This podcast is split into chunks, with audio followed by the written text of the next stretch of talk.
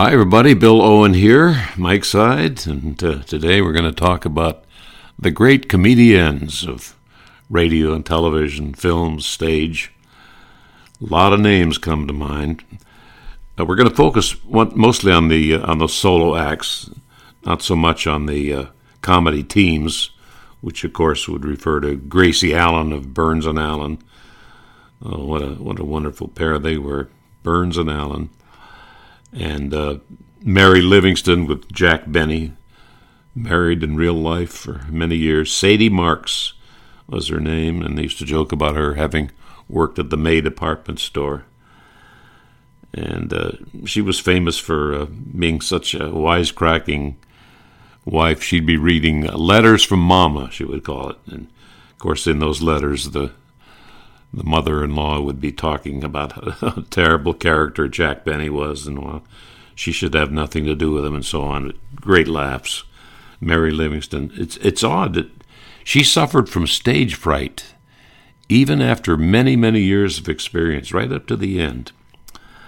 And uh, Portland Hoffa was kind of the equivalent. Fred Allen's wife, performer, and they they had a great act together. Imogene Coca who worked with uh, Sid Caesar on your show of shows. But uh, we're gonna we're gonna focus, as I said, mostly on the uh, on the solo acts. So one of the names that comes to mind right away is Judy Canova. She was a uh, kind of a hillbilly character, very lovable, great comedian, great sense of timing. Saturday night on NBC, uh, no, it was on CBS. That's right, on CBS on Saturday nights. It first started. Then it moved over to NBC later on, 1943. But I remember her uh, sign-off song was "Good Night, Sweetheart," or sometimes she would sign off with "Go to sleepy little baby, go to sleepy little baby. When you wake, you'll patty patty cake and ride a shiny little pony." Uh, she had such great characters on there. Her her maid Geranium, played by uh, Ruth Dandridge, Verna Felton, or Ruth Perrott, played her Aunt Aggie. There was there was Count Botsford. There was Roscoe Wardle, played by Mel Blanc. Uh, Mr. Hemingway, played by Hans Conried, another great character actor. The Sportsman Quartet used to sing on on her show. They were most famous for appearing with Jack Benny on his radio broadcast. My good friend Howard Petrie was the announcer for quite some time on Judy Canova show. Judy Canova. Oh, how how much we remember her. What, a great talent. And of course, we, we have to mention Minnie Pearl from uh, the Grand Ole Opry. Sarah Ophelia Colley Cannon was her real name her trademark catchphrase was howdy.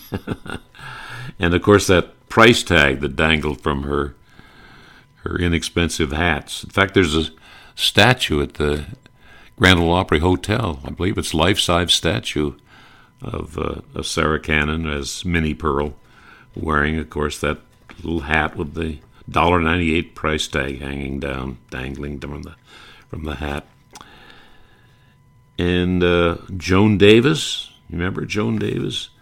She was very popular in the uh, pre-war years, and then later on, after World War II, she she had the syndicated television show called "I Married Joan," in which Jim Backus played her husband, and uh, she managed to always get him into crazy predicaments. How about Cass Daley? Remember Cass Daley? Films and radio for many years, particularly the, the Fitch bandwagon. She also appeared with comedians such as uh, Bob Burns and Frank Morgan, Cass Daley, and uh, Eve Arden. We want to mention Eve Arden, noted as the uh, wisecracking, cynical character in many, many films. And she uh, she also had a a serious role in uh, Mildred Pierce, 1945, one of my favorite films. In fact, she was nominated for Best Supporting Actress. The movie with uh, Joan Crawford and Ann Blyth, remember that? And Jack Carson. Also Zachary Scott. Yeah, Mildred Pierce, one of my favorite films. Fanny Brice. Oh, we don't want to f- overlook Fanny Brice for her great character of uh, Baby Snooks. Oh, I used to love to listen to that program. Uh, she had she had her own show, the Baby Snooks Show, and she also appeared on uh, on Maxwell House Coffee Time. I remember the uh, the program uh, theme song was "Rockabye Baby." I always thought of her kind of as an equivalent of Charlie McCarthy, kind of smart alecky little girl getting her father in trouble all the time. Uh, let's see if we can remember the opening, how the opening went. The announcer would come on and say, Baby Snooks, and then you'd hear, Yes, it's the Baby Snooks Show, starring Fanny Brice as Baby Snooks, with Hanley Stafford as Daddy, Carmen Dragon and his orchestra, Bob Graham vocalist, and yours truly, Harlow Wilcox. Of course, he was most famous for Fibber McGee and Molly.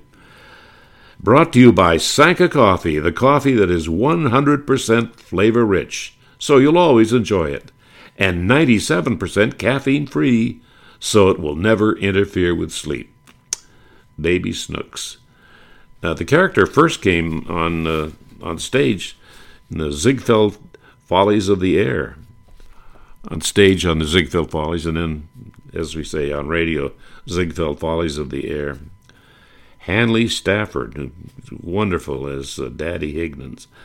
He was actually Alfred John Austin and took his uh, stage name from his birthplace of, of Hanley, Staffordshire, England. Okay, Fanny Brice, and who else we want to talk about? Oh, Vera Vague. Vera Vague comes to mind. And uh, she was Barbara Jo Allen, actually, but but she became so famous for playing the role of, of Vera Vague that she made that her own name. And she appeared often on uh, radio programs, notably the Bob Hope Show. I remember one little exchange where uh, Bob was always putting her down for her uh, not being too appealing to to look at, and uh, she would say uh, something like, uh, well, just remember, Bob, beauty is only skin deep. And he would say, Yeah, but who peeled you? uh, Vera Vague, Miss Vera Vague. Carol Burnett. Oh, we we remember Carol Burnett so fondly. The Carol Burnett Show with that great cast of of Harvey Korman and Tim Conway and uh, Vicki Lawrence and the announcer Lyle Waggoner. She often would start out the show with a question and answer session from the audience and ad lib the answers. And that was that was quite an opening. And she's also noted for tugging on her left ear. Remember that? You know what that was about? That was a message to her grandmother, her dearly beloved grandmother. Just her way of saying uh, everything is okay. The great Carol Burnett can forget, speaking of comedians, Martha Raye. She actually called herself big mouth. She did have a, physically a big mouth, and she parlayed that into a great career. Wonderful entertainer for the USO, appearing overseas with, for our troops. Very patriotic lady. Interesting personal life. She was married seven times. She was often uh, a foil or partner of Joey Brown, who was also known for his large mouth. They were great together. But uh, Martha Raye had the distinction of appearing with every major comedian of her time. Martha Raye, all all the big comedians. She she had a prolific career. The great Martha Raye talking about the comedians today, but there's one name hasn't come up yet. What do you think that is? Lucille Ball. I guess it, it's almost not a contest to figure Lucille Ball is the top comedian of all time. She started out as a model, and then she went on the Broadway stage as Diane Belmont. Later, in a number of B films in Hollywood, in fact, she was she was known as the Queen of the Bees. She was in so many of them. Then in 1951, her big break came when she appeared in the TV series I Love Lucy with her then husband Desi Arnaz, to whom she was married from 1940 to 1960 when they divorced. And a couple of other wildly successful series followed The Lucy Show and Here's Lucy. And then there was a failure in there called Life with Lucy, but but by then Lucille Ball's place in showbiz history was secure. I don't think you get uh, much of an argument if you said that Lucille Ball, the great redhead, was the greatest comedian of all time. Well, it's fun reminiscing, and we hope to do it again. We we cover a lot of ground, a lot of varying subjects. We've done world philosophers, scientists, inventors, sportscasters. We've done uh, Hollywood stars, fictional detectives such as Sherlock Holmes, Dick Tracy, Ellery Queen, Charlie Chan, and so on. And there's there seems to be no end in sight. We have a lot of topics we're looking forward to covering. For now, this is Bill Owen saying bye bye.